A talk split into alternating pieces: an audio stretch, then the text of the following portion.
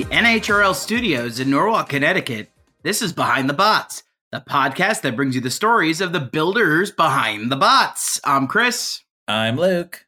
I'm Lindsay. And I'm Kyle. And today on the podcast, our interview with Banshee Captain David Small. We'll wrap up the show with this week's installment of Robots Around the World. If you like our show, please rate and review us on Apple Podcasts, Google Play, Stitcher, Spotify, TuneIn, Castbox, Player FM, and Podbean. You can follow us on Facebook at Behind the Bots and tell a friend. We really appreciate your support. Time for this week's combat robotics news. I have three news items for you today. First up, catch live robot combat this weekend in Minnesota, Tennessee, Nevada, Pennsylvania, and Texas. This is one of the biggest fight weekends of the year, so let me try and do this from West Coast to East Coast.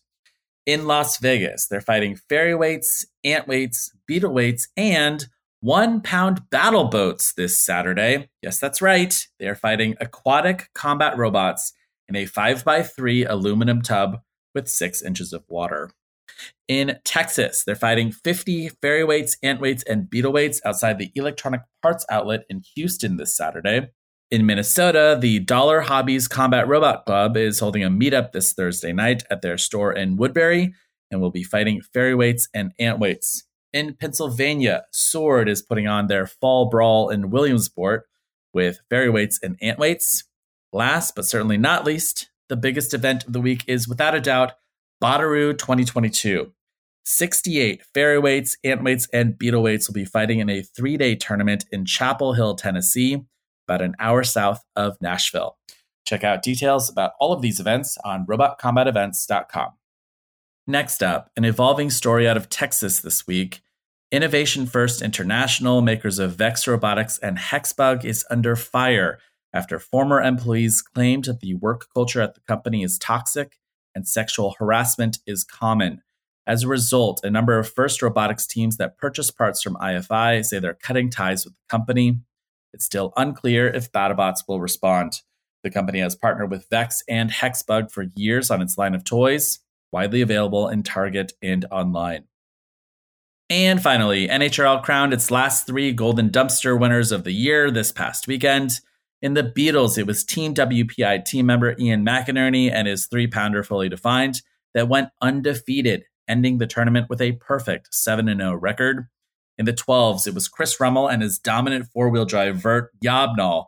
And in the 30s, it was Matt Boris and Emulsifier.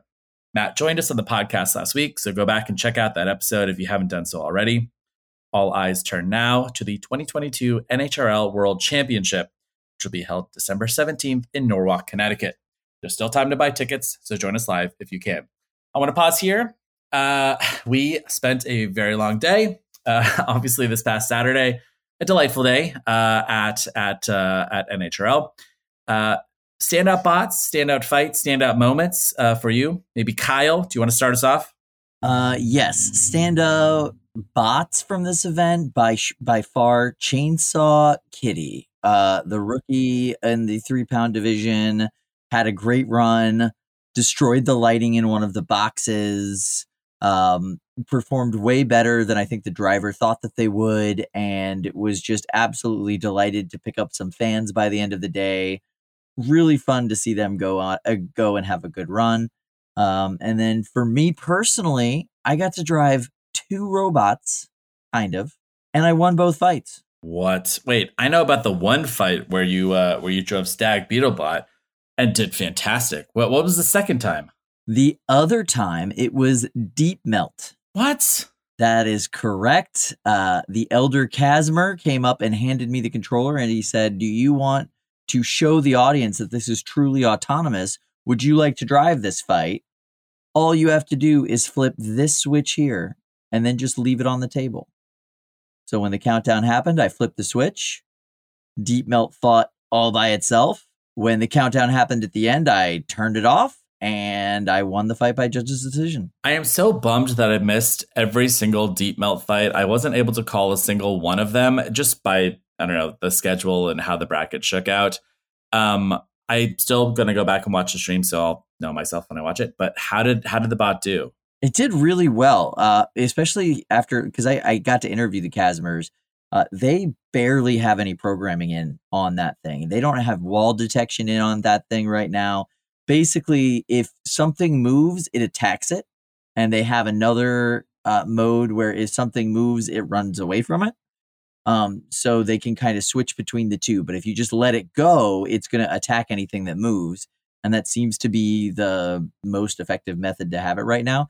Um, it did okay. I, I think it, it, you know, it made it into the elimination round, and I think to round went to like round six or seven. It did okay. Did good. Wow. Um, but yeah, he's got a lot of work to do on it for sure. It, it's it's like such a cool bot idea. You know, a fully autonomous melty brain. Um, I mean, I think just in that genre, melty brain, ring spinner, shell spinner, autonomous is really cool.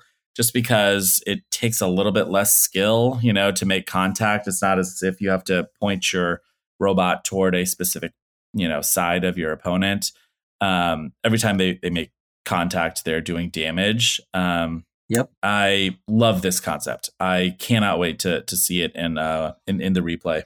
One of the things that i was it was told was that the reason they have to do that is because um, right now they're translating so quickly that if you push too hard on the stick or if you go too fast you're actually just going to slam into the wall.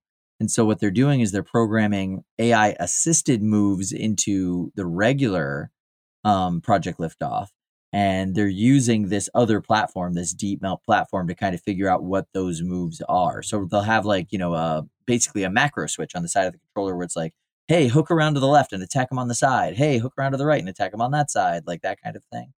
Um, and that's much easier to do with automation than rather, you know, a human operator where you could get a little bit too excited and slam the bot into the wall just by pushing it too hard. Awesome. Chris, Lindsay, your thoughts on this weekend? I just want to add one thing about uh, the melty brains that we've been seeing uh, with the success of, you know, the liftoff bots and now um, also the greatest danger. When we came home uh, yesterday and uh, we were talking to Chris's dad who watched this stream, he was like, those round spinny bots, that's the way to go. That's that's the winning design right there. But I think if you were to look at the stream a year ago, two years ago, you would have a very different uh, feeling watching Melty Brains. I just think that they've come so far and how, you know, controllable they are, maneuverable they are, destructive.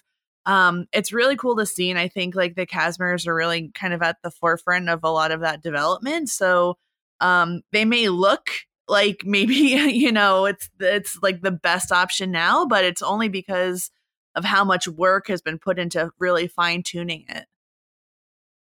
Uh, but for me, I guess, um, uh, when I was over announcing on the Titanium stream, I had the absolute pleasure of seeing Warhard versus Spartan. Oh wow! Yeah, I mean, I knew that that was going to be an explosive match, but I don't think I had any uh, preparation for what I was about to see there. Um, Warhard completely just uh, split Spartan's carbon fiber chassis completely in half. Um, there was just you know a, a, large piece of the of the bot uh, hanging out in one corner. It also took down one of the lights in the arena. I mean, Warhard was looking so menacing um, I know that Johnny, you know, was really hoping to qualify for December, um, but unfortunately, you know, uh, ended up with a, a one and two showing. Um, but given the the strength of the competitors and just the sheer number of competitors this time around, there's there's really no shame in that. Um, but man, if you haven't seen it, I definitely recommend going back and watching Warhard and Spartan over on the Titanium stream. And I would not be surprised if that one is turned into you know a more digestible YouTube clip because it was a it was a really fun one to watch. I think I have a few um, standout bots that I mean I always love watching Clyde. I love those the that yeah. the, the, the wide um, uh, chassis bots uh, that can maneuver really well. Uh, either have you know somewhat of a controlled vert or or even fire. That's just so cool to corral and burn. Um, uh, speaking of burn, I think it's pretty wild that we finally got to see uh, Austin McCord's pet project, Flame Out, which is a uh, you know a diesel uh, thrust uh, uh, afterburner uh, that can essentially spin at it was it was 110,000 RPMs. The the air that comes out of that weapon, I saw it with my own eyes. It's hot enough to remelt asphalt, and I saw it while they were testing it up outside. And and and when I when I heard that, even outside, and like there's like construction workers walking working across the street, like doing road construction, and they are like putting on their safety equipment just because this bot is like spinning up in uh, in the NHRL parking lot. Uh, it was it was pretty wild to see. Uh, it was fun to tell everyone that they have to put their fingers in their ears or else their eardrums are going to blow out. I love that kind of uh, you know um, scenario where you can actually see right in front of your face, like, hey, these are some this is some crazy new ideas that we're throwing out here, and it's just the tip of the iceberg of like what we could do in the sport, and that's pretty cool. It was such a dominant robot. Like I loved the uh the, the jet robot flame out. Um I and I didn't know this. I learned something um that the jet like got so hot that it burned all of the oxygen in the arena and then experienced this just massive fireball at the end um once it had you know consumed all all of the oxygen in the box. Um it was just a really really cool like science experiment that we got to see live um which was just amazing.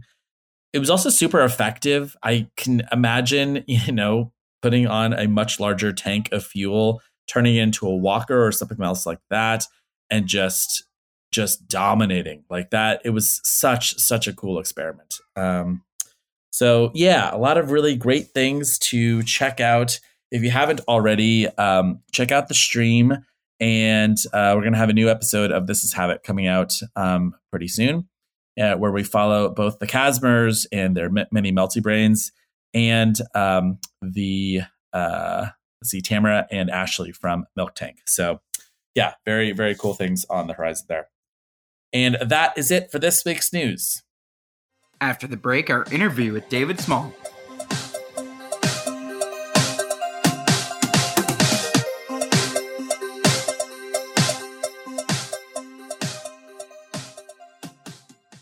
This week on the podcast, we have a very special returning guest, Banshee Captain David Small. David got his start in combat robotics in 2001 as an eight year old building robots with his dad, Kelly. Later, he got back into combat robotics in 2016 and has since competed at NHRL with his bots Kelpie and Son of Cram. And on BattleBots as a pit crew member on Malice. But this year, he set out on his own and built his own heavyweight, a flipper called Banshee, named after the supernatural beings from Irish and Scottish folklore whose haunting screams warn that death will soon befall you. Luke wrote that. I think it's a little bit more complex. You know, I we- we'll we'll get into that a little bit more. But anyway, we're looking forward to learning about Banshee in the hour ahead. And welcome back to the show, David. Hello. Hey, it's great to be back. Miss this place. I um I I'm just going to share a brief anecdote uh, of our time in Las Vegas uh, before we uh, get further introductions and and get to listener questions, of which there are a lot. Uh, we are uh, Lindsay and I are seated at Pub 365. This is towards the the latter end of the filming of the uh, I think the regular season, and I remember. Um, so we have a, a, a close friend, a, a, confidant in bot reporting. He goes by the name Yvonne. Uh, Yvonne and my wife, Jevin. And my wife Lindsay suggest that, oh hey, show uh show David your Kelpie tattoo. So I yelled across Pub 365. I went, "Hey David!" And you picked your head up, and uh, I gave you like a nod, like I wanted I wanted to talk to you. And you took your legs and you pushed off of something. and you you did not slide from like one table away. I kid you not out there. David slid a perfect slide like 20 feet on a chair and just just totally eased right up to the table before coming to a gentle stop and then put both of his hands behind his head like yo what's up Whom's to summon the mighty one? i had never been so impressed and just jealous of swagger in my entire life and i was worried that my life my wife was going to leave me on the spot it's okay. I'd never do that to you. all right that's good to know um, so let's let's start david i want you to introduce yourself you're um, you know you're a software engineer from arizona but what's what on earth does a software engineer from arizona who likes scottish folklore like how does this happen That's a, a great question. Um, you know, I guess I can say hi. I'm David. David Small specifically. I know there's a lot of Davids in this sport. But uh, yeah, I, I guess it all started back in 1999 when my dad brought this uh, VHS tape into the room and said, "Hey, this is called BattleBots. You like robots?" And of course, you know, I was only uh, seven or so, and I kind of grew obsessed with it. I watched that VHS tape over and over and over again, rewinding, fast forwarding, skipping fights I didn't like, obsessing over fights that I loved. Um, I really loved uh, Vlad the Impaler and Biohazard. Those were two of my favorites. And then anything Donald Hudson or Christian Carlberg made, I was also a huge fan of.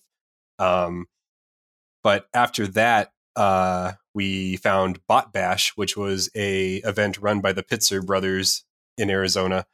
Uh, so my dad, you know, always being supportive of my hobbies and what I love, uh, said, "Hey, you know, we can work on a." Uh, it was actually a 13 pounder back then, uh, 13 pound bot, and uh, we can we can go fight real robots like on that show. And I was, of course, ecstatic about it. We go to the event, uh, you know, Cram, Cram, which is uh, where I get son of Cram from because I am the son of my father. So son of Cram Aw. is the son of Cram. so uh, we fought Cram. I think it went like 0 and 2, maybe 1 and 2. I don't remember. Um, but that wasn't the point. The point was I got to meet some of my heroes like Christian Carlberg and uh, the builder Voltark. I forget his name, but he was important also. And uh, I, I got to watch some of these robots that I've seen on TV in person and talk with the builders, and it just blew my mind as you know a small eight year old child. So we've been hooked on it ever since. I was um I was a 40 year old child when I finally got to experience that only uh, only a month ago. I, I don't think that takes away from the magic. So Yeah, well, no, the magic is it's dead inside me now. I'm just on hard salad. So it was like it was also it was just wonderful, um, and it, it almost uh, you know uh, reliquified some of that inner uh, mystery that I have. Um, but no, that's that's so cool to um, to have you know such an early segue in, into the sport. Uh, you um, uh, you know, you had a uh, you know a parental figure that was like engaged and and had you uh, you know um, kind of throw yourself into it, and that's just that's so awesome to hear. Yeah, thank you. So, can you tell me why you were wearing a kilt and carrying a sword at BattleBots this year? Because I knew no one could stop me. Uh, there can be only one, I'm told. That is true. So, uh, tell us tell us about um, how you got into uh, you know I Lindsay and I we are we are huge uh, huge fans of the Scottish culture and uh, of Scottish lore. But how does a, uh software engineer from Arizona kind of stumble into that? um, I blame metal music mostly. Cool, me too. uh, a lot like I'm, I'm a huge fan of folk metal, and a lot of the bands I listen to come from Scotland or uh, have Celtic instruments or Celtic folklore in their theming. So when I hear about cool legends and creatures that they talk about in their music, that makes me want to look more into the culture itself. And uh, I just think it's all really cool. I'm certainly not a you know a scholar by no means. I just uh, I just think it's neat. Uh, all right, who would straight up win in a fight? A unicorn or a kelpie? Uh, Kelpie, easy, How? How? how- Wait, how, easy? easy. I don't know about that. What, what's your logic grounded in? So, uh, unicorns are, I think, way too friendly. Sure, you know, if they know they're they're about to get into a fight, they might get defensive, but the kelpie's just not going to hesitate. You're done. Well, the unicorn has a built-in weapon, David. Yeah, that's fine. you know what? This we'll we'll have to submit our formal um you know our, our, our formal cases in, in writing and we'll let the fans decide.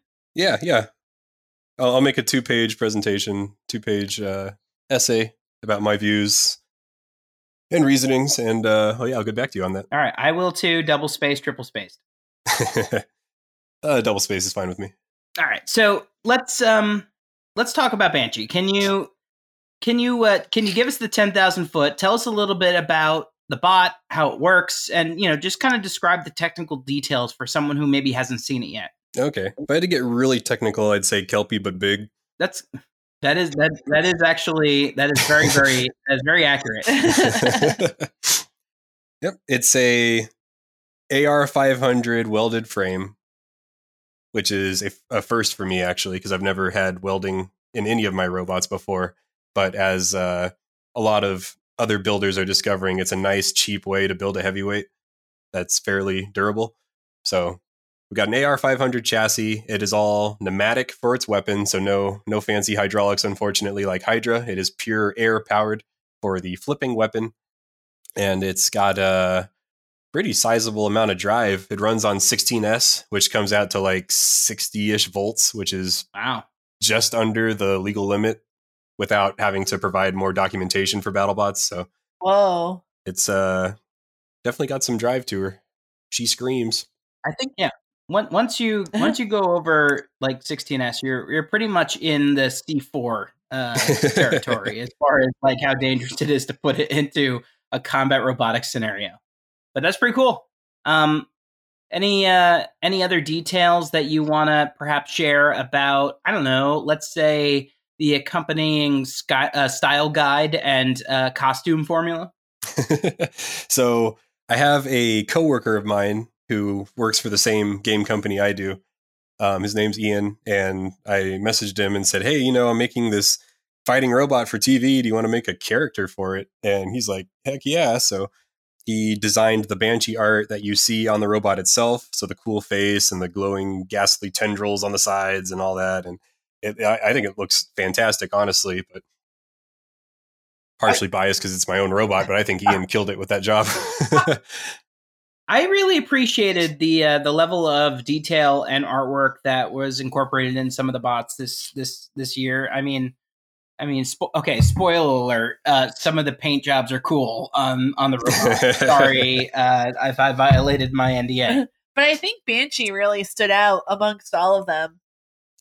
Yeah, because yeah. I mean, we're here to put on a show, and you know, it's fun to uh, go out you know, with this style. And, you know, I'm sure you saw my the goofy character I kind of made for BattleBots, and you know, it's, it's it's just a lot of fun where we can we can be goofy and wacky while being entertaining, and you know, just adds a little more spice to just uh, robot hit robot. You know. Yeah, I think uh, audience viewers will be uh, will really kind of fall in love with the bot, not just through the bot itself, but also like your tunnel entrances were very thought out and very theatrical. Um, I won't say any more, but uh, yeah, they. I mean, I, I feel like that contributes to like the whole the whole picture. You know, the whole pack. Yeah, exactly.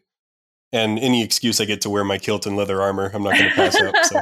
so I know that they had to put um, they had to put Banshee in in you know the test box before every fight. Would you have to step into the test box with your with the sword that you were carrying around you know, just for a, a, a weapon safety check before they'd let you into the arena?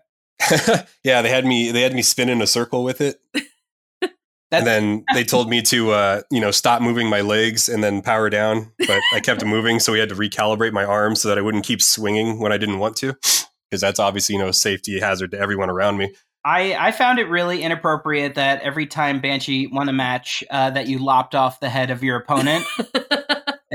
um, that's just tradition. So if you have a problem with that, you have a problem with the culture, and you know that's not cool. Ah, I love it. okay, so perhaps to learn a little bit more about Banshee, we will learn a little bit more about Kelpie. So we're going to start with our first listener question uh, from Tony, to, or, I'm sorry, Toby Hillenberger, uh, who asks, "Where did you get the inspiration for your bot design?" Ooh, that's tough. Um, Just kidding. It's not that tough. I really loved uh, building. I, I really admired flippers. Like like I said earlier, I was a huge fan of Vlad the Impaler and Biohazard, and I really found the ground game of BattleBots fascinating. Um, because back then, you know, it was kind of a new thing. But this whole concept of oh, that robot got under that robot, and that is the whole reason it won. You know, is kind of kind of cool to me. Uh, so that made me decide I want to make a flipper for my first robot, which was actually a spring flipper named Torsion, which I don't talk about a lot because it was very bad. But eventually I graduated from spring flippers to electric flippers. And then from electric flippers, I really wanted to make a pneumatic flipper. And at the time, I didn't have a lot of money to do a big robot. So I was thinking, okay, what if we could do CO2 in a beetle weight?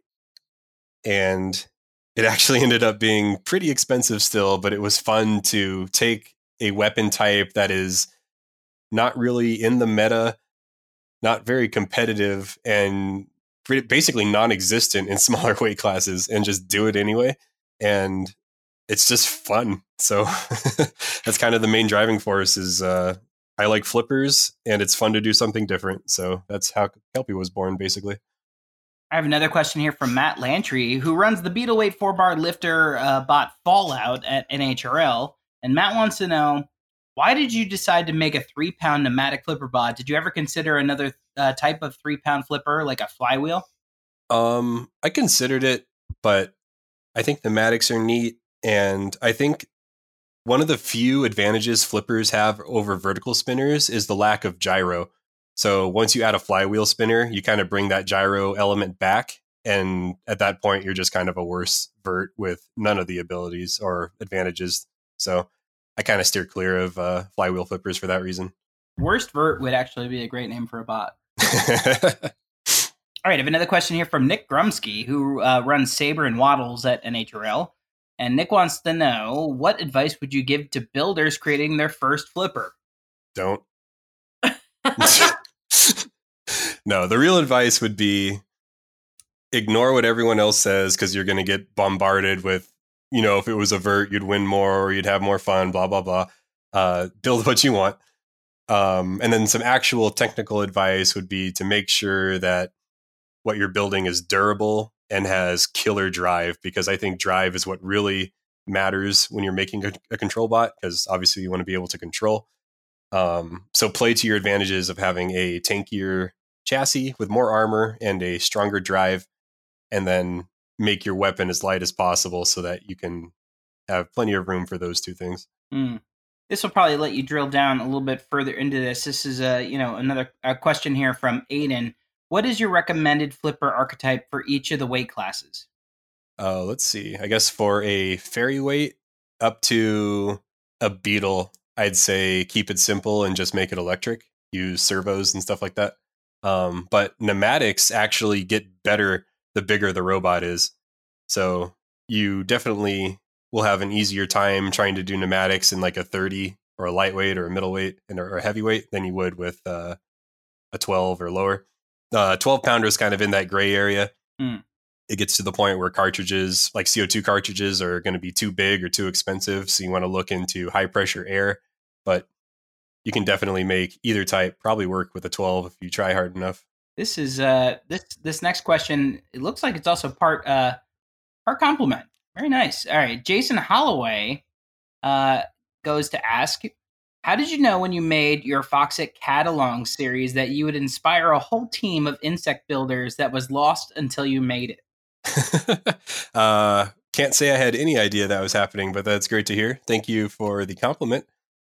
Um, I mean, the whole point of making that tutorial series, shameless plug on my YouTube channel, Team Small Robots, uh, was to help these new builders along with kind of stepping up to the next level of actually making something on the computer instead of just you know making a crude drawing and trying to fit everything you can but i think once you get a hold of something like fusion 360 or solidworks or whatever your cad choice is it really opens up i guess a gateway to a whole entire tier of uh, bot level that you can achieve. So I thought it was important to make a combat robot specific tutorial so that beginners could uh, jump right in as soon as they get interested in the hobby. Yeah, we we always talk about the funnel of like uh of of supplementary content for for bot builders and it's like how um there's a lot more content for folks that are actually kind of more closely, you know, uh, aligned with the bottom of the funnel, like people that have a lot of technical expertise, and there's not enough at the top that really kind of gets people, you know, just in the door and building their first bot and you know learning to have fun with it and be creative. Um, because right now it's like there's about the same amount of both types of, of content when you we need like 10 times more of the of the more introductory stuff um maybe that's not even enough you know it should be uh in every direction that you look if as soon as like you you start you enter the two keywords combat robotics. Oh yeah, totally. all right uh, i've i have a, a bunch of beverage related questions here from nhrl community uh, director gil hova uh, who has a so- soda stream at home and has uh, a bunch of soda stream related questions. The first how effective would a, so- a stock soda stream co2 canister be in a 12 or 30 pound bot? Would having it uh, would, ha- would it have enough power to flip and could it flip effectively multiple times during a fight Ooh, let's see. So I'm not super familiar with SodaStream. So depending on the size, uh trying to remember off the top of my head. my guess is it's probably like a seven ounce canister Okay. I can Google it. Um, but like with with Kelpie, for example, that used two 32 gram cartridges, so 64 grams total, which is not a lot. Um, so what you could do is whatever volume that is, if you find that running full pressure with no regulator, so just pure liquid CO2 at 800 psi, does not give you enough flips, you can add a regulator. You can definitely fit a regulator um, in a 12 pounder. Um, I'd recommend Palmer Pursuit's Rock Regulator series. Those are very lightweight, and you can take your 800 psi down to 200 psi or whatever, and get a lot more flips for the same amount of gas. That way, they're just not as strong. I've I've been learning a little bit about uh, gas uh, pressurization and everything for some of the flamethrower bot you know parts that I've been trying to prototype and it's there's so many there's so many X factors with with gas whether it's something combustible or something like just CO2 um, where you know everything down to the temperature of the gas and everything plays into its it, it's uh, you know its its effectiveness. And you know that's um that's something that must be really challenging when you're getting into using gas uh, as part of a, a flipping mechanism because like we've seen so many bots in the past it's like you know a builder knows i can fire this thing 12 times i can fire this thing 20 times and that's that's it. And if there's going to be diminishing returns. And is there any way uh, that gil can use part of his soda machine more effectively? Use it to make soda. There you go. Gil goes on to ask, weight concerns aside, how many SodaStream canisters would I need to flip a heavyweight bot? I use my SodaStream a lot, so this will give me a good point of reference. uh, again, I don't know the the volume, so that makes it tricky. But if it is indeed CO two, you've got 800 psi right there. So as long as you have enough to uh, you know fill one ram's worth of volume, uh, that's all you need. Uh, technically, one um, can of SodaStream CO2 on probably like a, a lever that was about a quarter mile long, a heavyweight bot. All right. Uh, we're gonna we're gonna move on from our SodaStream segment. Thank you to our new sponsor, SodaStream. SodaStream, uh, make your own di- disgusting soda concoctions at home uh, that are not nearly as good as Pepsi. Gil's gonna fight you. All right. Anyway, uh, questions about Banshee from uh, Michael uh, Wise writes. I love getting to meet you and uh, and and getting a photo. I was wondering what powers your flipper uh, and any advice for someone starting to get into combat robotics uh, building. All right. Um, so Banshee's RAM um, at full power exerts 18,000 pounds of force, which is a lot. But if you are a beginner to combat robots and you want to get started, I'd recommend this cool Foxic catalog tutorial by Team Small Robots. You should check them out. Pretty great video, changed my life. Um, but I'd say definitely keep it simple for your first robot. If you do like flippers or lifters, you can make a pretty cool um, electric lifter with FingerTech's 9 volt servo. Mm. That's if you want to do an ant weight. If you want to do a beetle, you can probably find a nice beefier servo on like Amazon or some RC website and then learn some basic uh, torque and lever math so that you know you're able to lift three pounds on the scoop. Just to be safe, make it like six pounds on the scoop, and then uh, you'll be golden. I have a set of three questions here uh, about Banshee from BattleBot superfan Alexander Archer. Alex's first question is What made you decide to split off from Malice and captain your own bot? Oh, okay.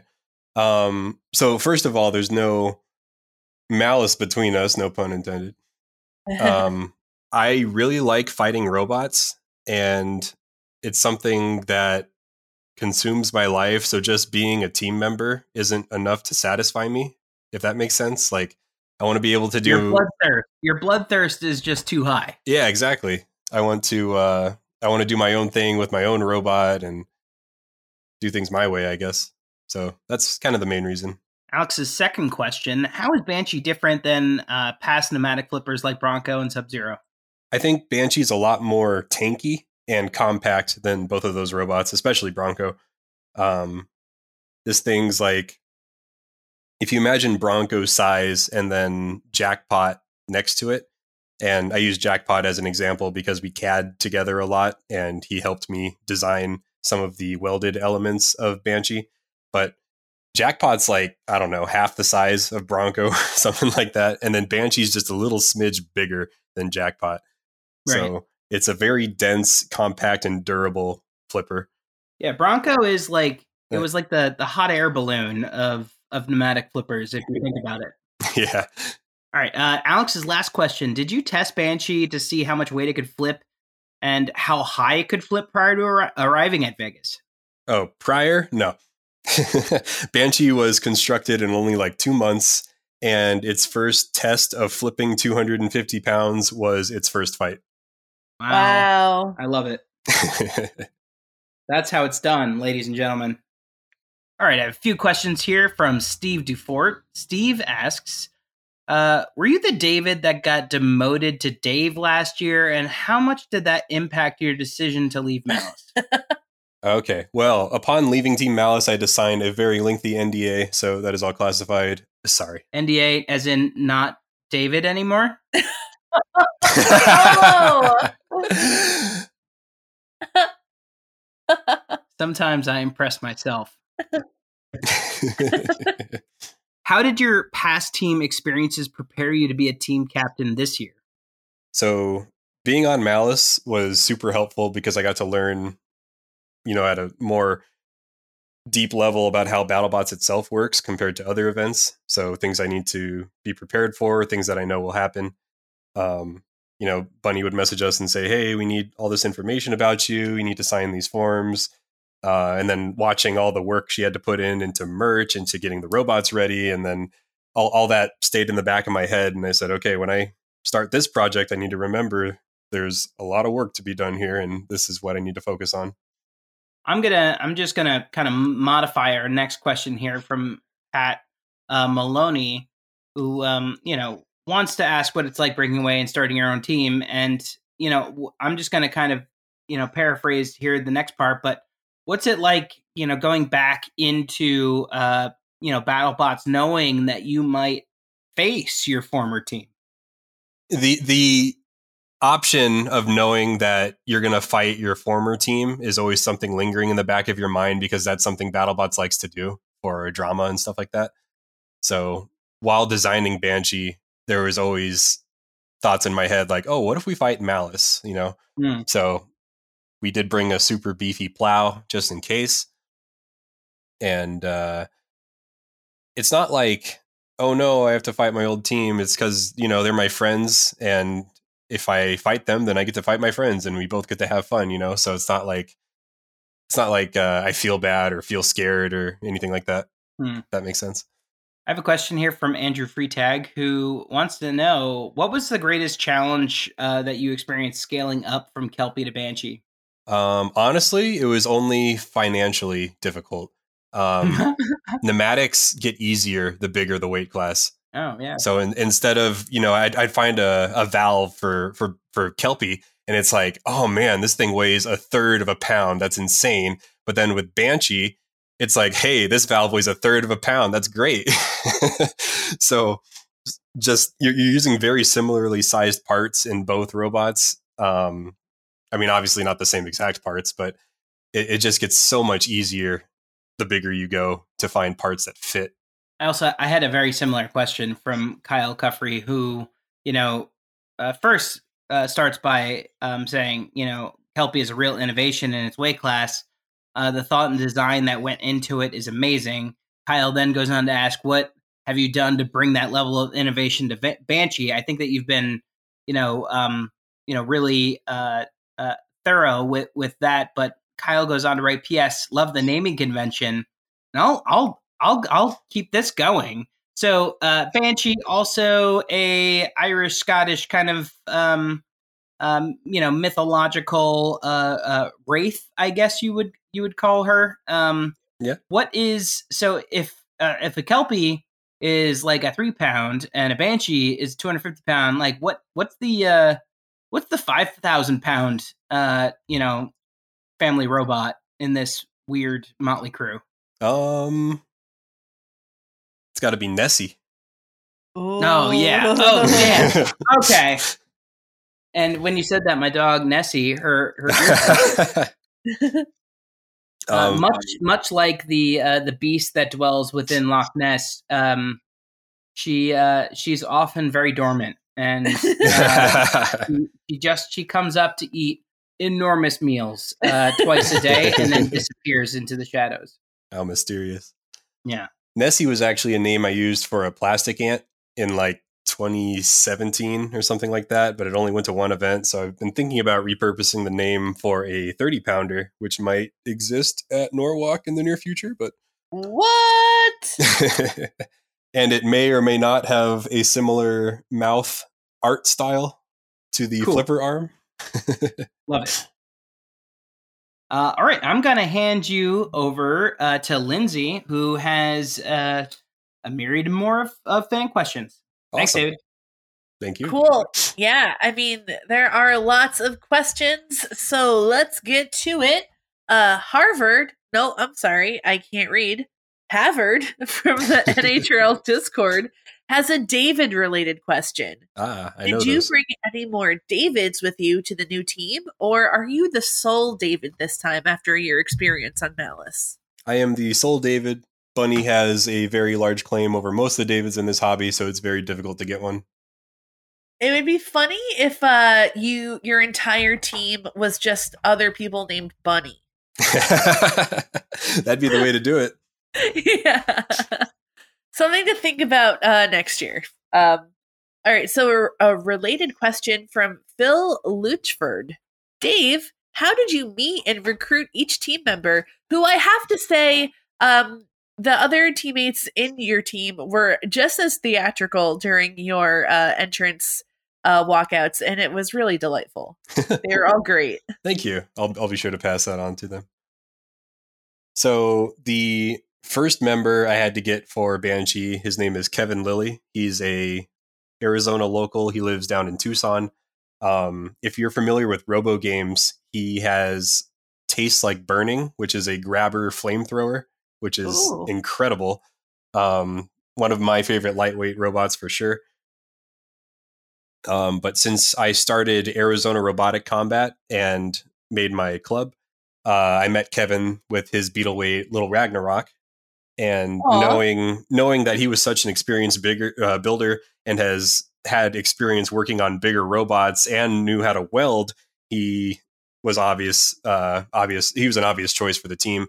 So at one of the ARC events, I came up to him and said, "Hey, Kevin, I'm thinking about building a heavyweight. Would you be interested in helping out? Maybe doing the welding for it?" And he agreed, and he and he knocked it out of the park with the welding. So that was Kevin. Uh, at the same event, I also met Caleb Heck. Um, he is a student at ASU. He is not as experienced, but he's very passionate. He teaches combat robots at his club, which is uh, Combat Ready Robotics at ASU, I believe. Um, so he's had experience with uh, finding funding for his club and getting sponsorships. And I figured he'd have some skills like that that would help with Banshee's uh, behind the scenes work. And then it's it's always good to have somebody who's passionate about what they do on the team. So he was a no brainer. Also, I'm going to say everyone was a no brainer. Pretty much, I love my team. um, and then we had uh, Gus Gus Collier, who lives in the UK. Um, he is a VESC wizard the speed controllers that Banshee uses for drive would be paperweights without the magic he breathed into them to make it the speed demon we all know and love. He's also a machinist, so he machined the the giant rams that Banshee uses. So, you know, that's a great uh, feat that he was able to contribute. And then we have Jenny, which is our literal Banshee. She made her awesome Banshee costume it lights up. She's got the cool makeup. She's got her ghostly cape, and it really adds that you know an even bigger layer of flair to the uh, showmanship we like to put on. Yeah, Jenny. Jenny really was uh, uh, um, an awesome banshee, a human embodiment of uh, of banshee. Basically, not to mention all the work she did with uh, the art, the painting. Um, she she taught me a lot of magic you can do with decal placement and the vinyl wrapping that uh, I definitely would have messed up on. So luckily we had her for that. So, all right, this is a, a question that I have because one of my jobs on Copperhead was to repaint it after each match. Ah. Um, because you know when we take uh, some hits, whatever, the paint would get scuffed, so I'd repaint it. Um, if like the vinyl wrapping gets cut or takes a hit, like I don't know if you experience this at all, but is it hard to replace or touch up or? Um, so what Jenny would do is if it was a small piece of damage to the sticker, uh, she could just she could just paint over it. Ah. And she would mix colors to try to match what was on the vinyl the best way she could. And a lot of it you can't even tell. Yeah. it just looks like uh, either either like oh that, that's just uh, a different reflection of the light or or you just think that's all original sticker. So, but I, I met her through uh, I met her through Robo Games in 2017 back in the day, and uh, was like, yeah, I need uh, I need all the help I could get. You seem like you know what you're doing with your art. You've built featherweights and other big robots before, so I'd be glad to have you aboard. And then Gus, I met through uh, the internet. Basically, we run a meme page together and uh, what better way to bond than that? Absolutely. Um, so, Bloodsport team member Seth Schaefer has a potentially uh, NDA breaking question, so answer Uh-oh. carefully. um, how high can Banshee flip a 250 pound robot, and do you intend to improve it for next year? It flips one Banshee flip unit high. And yes, you always want to improve no matter how great it is or how bad it is. It's always great to uh, refactor what you can and make it do even better next time. I would say, uh, what what would you uh, what are your priorities to work on? But I don't know. That could that could get potentially NDA breaking. So I'll just uh, yeah, uh, we'll skip on that. Leave one. it there. uh, I can say working on the robot itself uh, was kind of a pain. So making it easier to work on. I had some screws that were almost impossible to get to, stuff like that. Um, I remember like two, three years ago at this point when we interviewed, oh my goodness, what was his name? He was the captain of the rookie bot Daisy Cutter. Um, I don't know if you remember Daisy Cutter. I I do remember Daisy Cutter. I don't know the guy's name I though. Forget it, I forget his name. He was really great actually, and he there is a lot of interesting technology in the bot that you know we didn't really get to see on the show but he had something like 300 bolts that like screwed oh. the top plate on and so he'd have to like to service the bot at all he would have to remove every single one and he was like yeah that was the biggest thing i learned was like don't do that so actually with Banshee, we have I think only four or five bolts on each panel, and there's four panels. So if you only need to remove one panel to do something, that's just four or five bolts, and then you're done. Nice. See, that's that's thinking ahead. Um, I'm trying to find his name just so that I don't uh disgrace him. Um, and my internet is not working. Bob Girardi. Bob Girardi, if you're out there, uh come back. Well, I don't know. I don't know if he can come back. um, because he did break his NDA. So anyway, moving on. Uh huge captain Jonathan Schultz has two BattleBots related questions. The first, did you find it rewarding to bring a lesser seen robot type to BattleBots? Yes, I did. It's uh it's always a challenge to bring something that isn't part of the meta. And when you have something that isn't part of the meta and it I guess I can't say if it does or doesn't do well, but if it did happen to do well, that's always fun. And if it doesn't, well, you tried and it's always uh, exciting to challenge yourself with these things. Yeah, absolutely. And uh, his second question is what do you think BattleBots could do to encourage people to build more things like flippers, hammers, or anti meta designs rather than just chasing the meta? That's really tough because they're probably going to have to add some rule that if you're not if you're not a spinner, you get like a weight bonus or something like that. Because spinning a chunk of metal is definitely the best way to do things.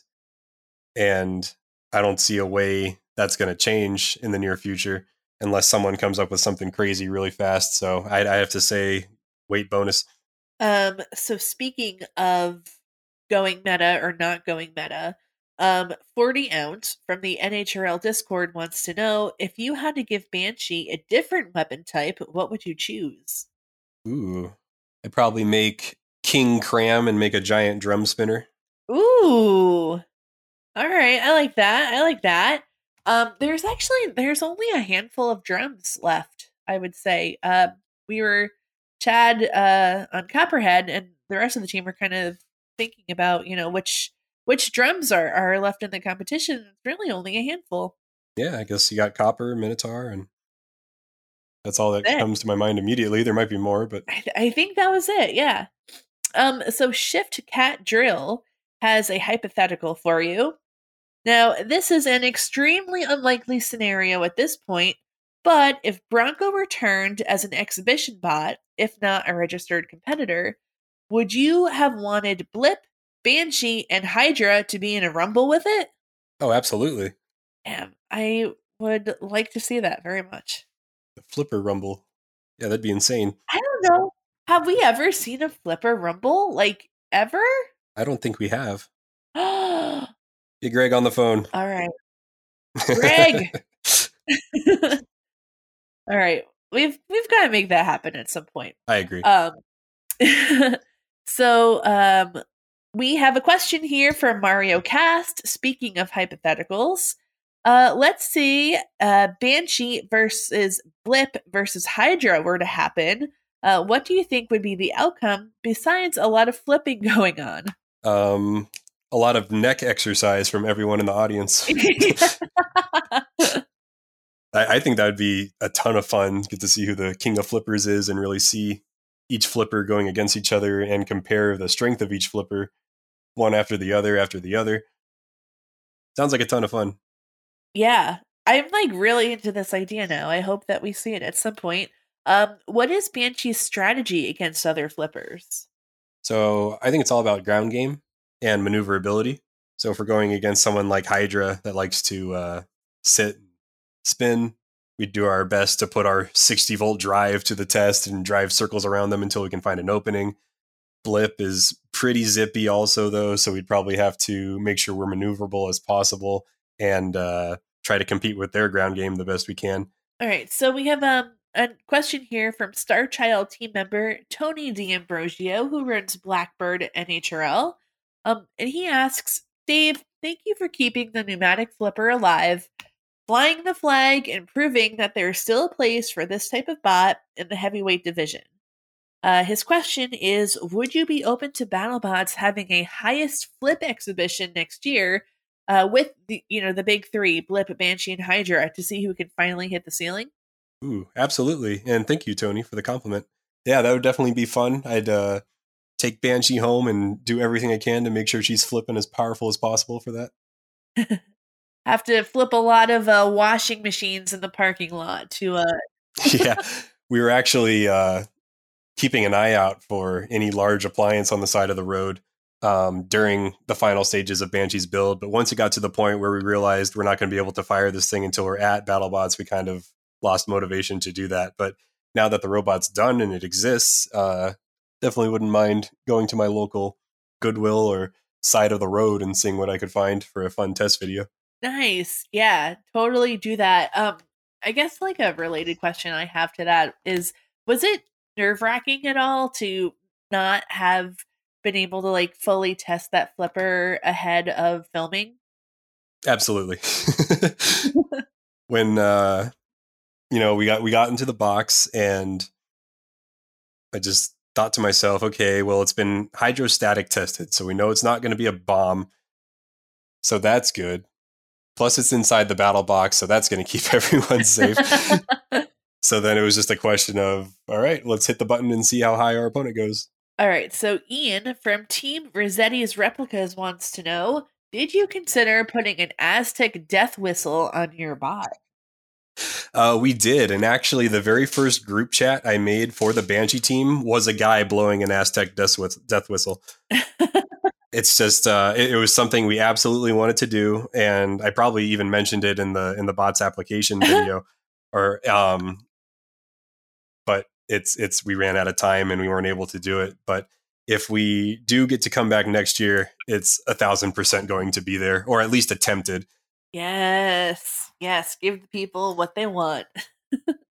um, Christine Giver, who runs the really excellent BattleBots interview show Outside the Box on YouTube, wants to know since we have seen a chair fight, can we possibly see a sword fight involving Banshee in the future? Uh, definitely. Banshee is not afraid to go into battle with just a sword. I know there are other sword wielders at BattleBots, and if you hear this, I am calling you to battle henceforth. Bring your might, and we shall meet in the arena for glorious combat. David, have you considered a line of work in voice acting? I think that would be a ton of fun, but I'll stick with uh, typing funny words into computers for now. Um, all right, so 40 Ounce from the NHRL Discord is back, and he wants to know what is your opinion on the other flipper types in the field? All right, let's start some beef. Ooh, well, I already, you know, talked a little bit of crap about the flywheel flipper, about how they give away our one advantage over verts. Um, we've got the hydraulics. Jake, you're trying too hard. Calm down. what else is there? Electric flippers. You're not trying enough. Try harder. Ouch. and uh, I think that's about it, right? Yeah, love it. Spring flippers. Spring flippers are cool. I made one of those. they can stay. Everyone else has been out. put on notice. uh, what is the one robot that you want to fight the most, either at three pounds or two hundred and fifty? Ooh, um, I'm gonna pick two fifty and that would be either Blip or Hydra. Ooh, nice. I love me a good flipper on flipper fight. All right, so Toby Himmelberger has a good hypothetical. We're really into the hypotheticals tonight. I'm into it. um, if you could drive any other BattleBot, classic or modern, in an exhibition match, which would it be, and who would you want to fight? Ooh, what's the fastest robot on the field right now? Is it, is it either Hypershock or maybe Mad Catter? Yeah, my guess would be Hypershock, but or Claw Viper maybe. Ooh, Claw Viper. Um, I want to I want to drive whichever robot is the fastest, and I want to fight whoever's the second fastest, and just have a zoomy boy match and really have a good driver on driver competition. That that would be really fun. All right. Um. Okay. So we have now come to the portion of the interview where we have stuck all of the weird questions, uh, and you have attracted quite a few. oh boy. Um, and we're starting it off uh, by none other than Triton Captain Brad Hanstead, who has a good Thanos related question. Um, I, I guess you could call it a good Thanos related question. He always does. um, I don't understand it, so hopefully you do. Uh, what type of weenioli would Thanos eat? Ooh, good question, Radical Bradical. That would be something homemade with love Aw.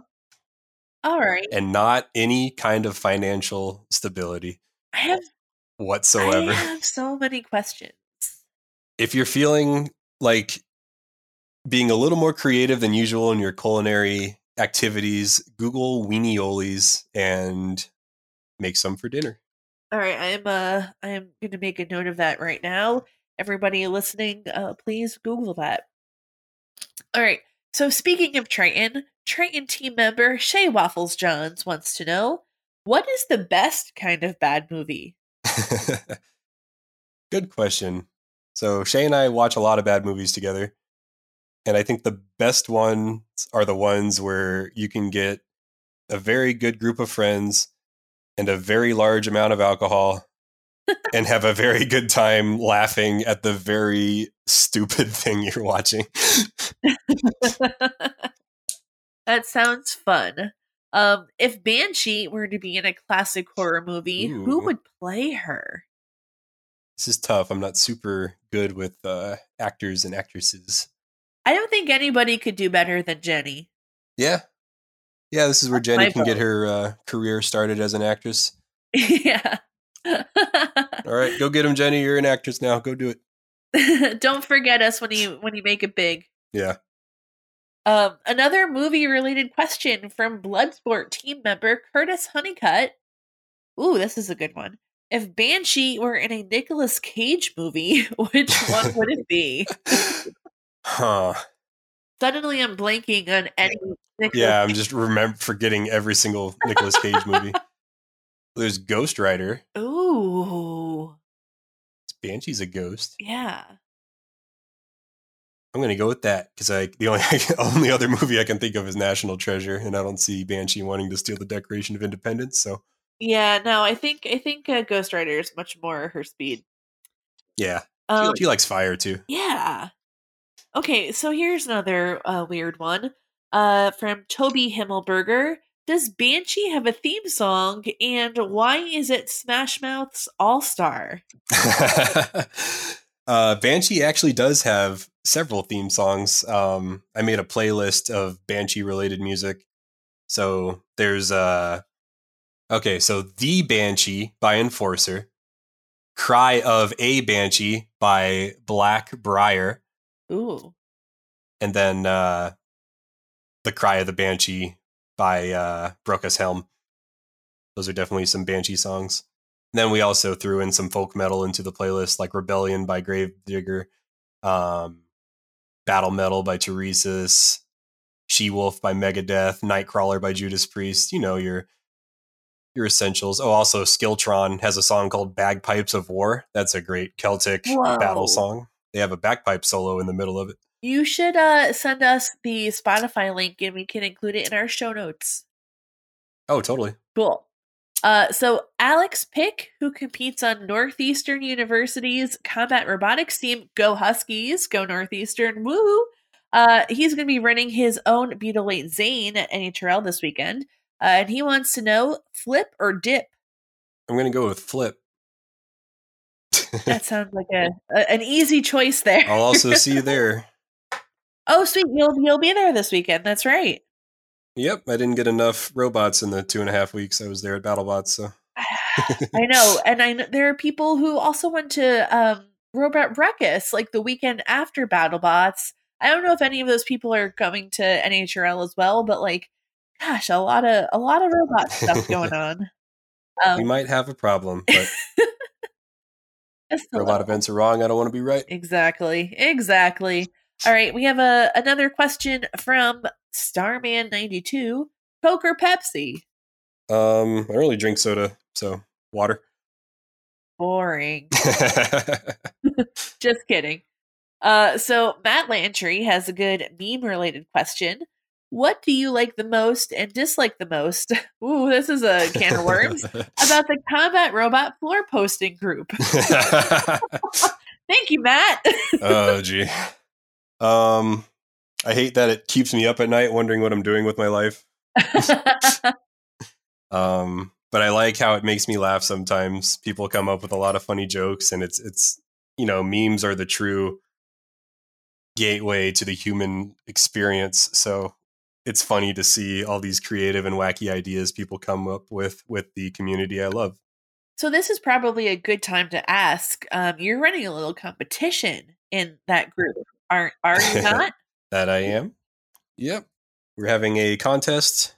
We're giving away three Banshee shirts to one, the uh, post that gets the most reactions, and then two and three are just my choice, and I get to pick. So, and just any robot related meme. yep. Any any any meme that would normally fit in floor posting. It doesn't have to be Banshee related. Doesn't have to be about me. Um, I mean, people obviously chose to do that anyway, but uh, yep. As long as you put the hashtag in and it's a normal combat robot meme, it will be considered. All right, so everyone, you heard it here. Go, uh, go get a meme in, and maybe you'll get a T-shirt. uh, Yeah, I think the deadline was the 10th at midnight, something like that. all right, so by the time this is, oh no, this is uh, going out next week. So, Oh, never mind. oh, well, maybe next year. Maybe next year. We'll probably do more contests in the future. So, yeah, it's fun. I, I like. Uh, there's been a lot of engagement, so that's uh, it's always good to see. Um, all right, so we have some good questions here from Horizon team member Mary Catherine Carr. How close were you to flashing everyone on the windy Vegas days wearing that kilt? close. It definitely happened. I do not have a lot of experience wearing clothes that is not attached to me like a kilt. so, yeah, we, we had some super gusty days, and oh yeah, I definitely showed people things they probably didn't sign up for. yeah. Uh, wearing a, a skirt or a kilt, it's an art form, so uh, you'll get there. Um, can you speak to kilts being banned from season eight because a crush of women rushed the stage thinking they were suddenly on the set of Outlander? Ooh, that happened before I put on the kilt anyway, so probably not. Did your memes stay dreams or your dreams stay memes? My dreams became memes, Wholesome. and my memes that were dreams were also memed. Inception. Me memeception? Um In memeshin? yeah. I don't know. Uh speaking of, how much of Banshee is powered by memes? A lot. There's a lot of goofy and poor decisions inside of that robot. Do you see your team as being warriors taking down a banshee or as bad guys aiding a banshee? I really like this question. Ooh, we're definitely the good guys. We might not fight banshees, but we heed their warnings and we encourage others to do also. Nice. I like it. Uh, and then her last question What helped you get through the most exhausting moments of BattleBots? Oh, gee. What's the show rated? We are a PG show. The friends and family that I made in this community were always there to pick me up. And that is what really keeps you going in hard times. the friends you make along the way. That's right. Beautiful. What what more could you need? I don't really even know. Definitely not strong liquor.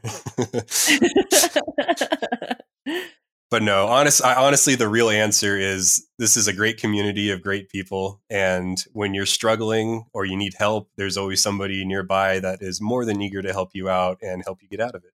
That is a hundred percent the truth. Um, all right, so we have uh one last set of questions here from Jackpot Captain Jeff Waters. Uh, how long, David, have you been studying the blade? For all my life, I've been studying the blade while you read your books and studied your verts. I mastered its edge. I was really hoping you would do that, and uh, you did. So Thank you. uh, who is the world's best backwards driver? Ooh, that would be Mater from Cars. Ooh. All right. And then I've not seen Cars, but I'll take your word for it. oh, okay. Well, he is. uh, and then this is the last question here, and I think it's a good one to end on. Can we hear a banshee scream? Do we want to hear a banshee scream? Oh, yeah. Do your levels and editors want to hear a banshee scream? Nicole, uh, I uh, warn you for what you may hear, uh, but uh, I'm sure uh, you know the levels can be adjusted uh, for for everyone else. But poor Nicole may have to be on the brunt of uh, of hearing this one in its full glory. Can you hear that? Can you hear that whisper in the trees? The cry of the banshee. I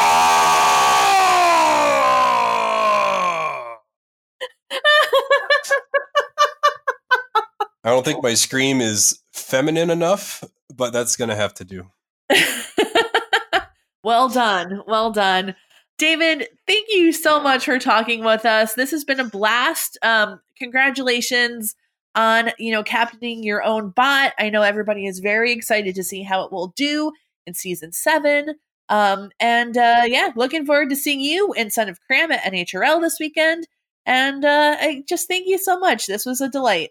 You're welcome, and thank you for having me. These are always so fun to do. After the break, we'll return with this week's installment of Robots Around the World.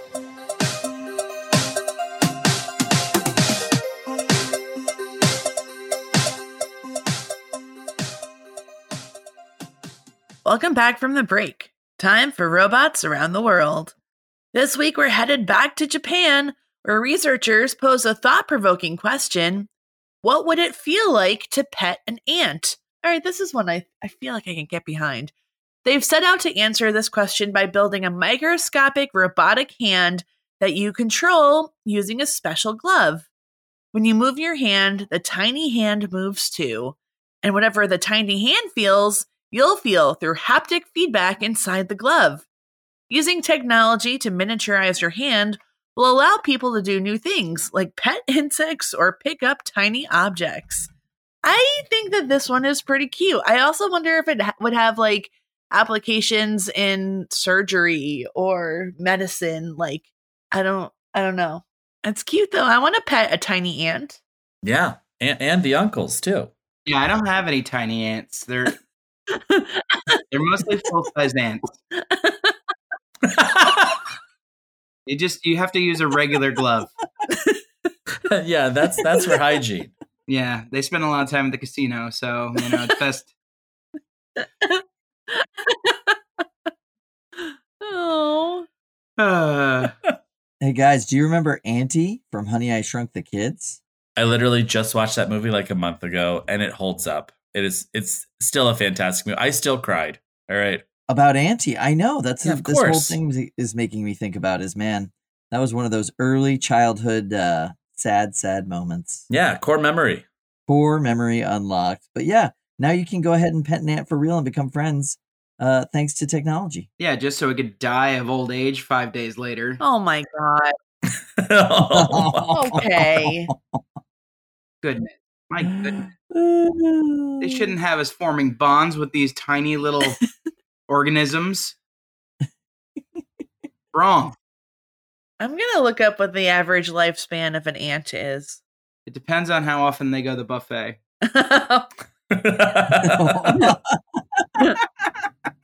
Okay, I have something that is actually shocking for you. A black garden ant. I think it's one to two years, right? Hey, you just looked at my screen. No, I didn't. I know everything. Aw, I was gonna ask everybody to guess, and you just blurted it out. But yeah, I'm gonna guess one to two years as well. I also think it is one to two years, perhaps. Well, Lindsay, it looks like we are all uh, ant scientists, and we know exactly the lifespan of ants. yeah, but what about a pharaoh ant? I bet you can't tell me that one because I moved my screen away. no, no, I don't know that Uh, one. Oh, oh, oh, are we all ant scientists now? Uh, it's called uh, antologist, and no, we're not. I would, uh, I, I would I would say that a pharaoh ant um thinks that it can live 10 years, but it's because it's in denial. Oh. Wow. Wow. All right. Wow. That had like two different levels. Yeah. That was good. That was Yeah, that it was like good. it was like a pyramid of of a joke. oh dear God. Well, that one was bad. Pharaoh ants live four to twelve months, so much shorter than the garden black Hmm. Well, I think that, you know, it was all the inbreeding.